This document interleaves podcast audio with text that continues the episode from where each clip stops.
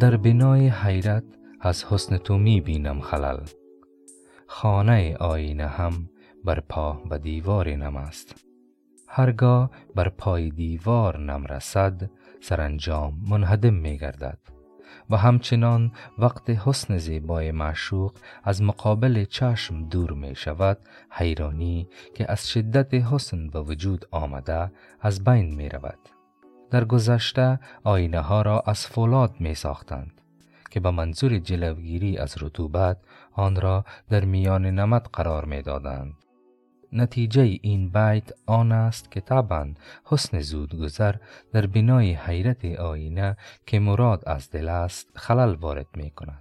یعنی تجلیات یا جلوه حق که در دل عارف می تابد گاهی منقطع می گردد که با انقطاع این جلوه ها طبعاً آینه دل هم از حیرانی و حیرت دور می شود. عارف در اینجا همیشگی حیرت یا تجلی مستدام حسن معشوق را آرزو می کند.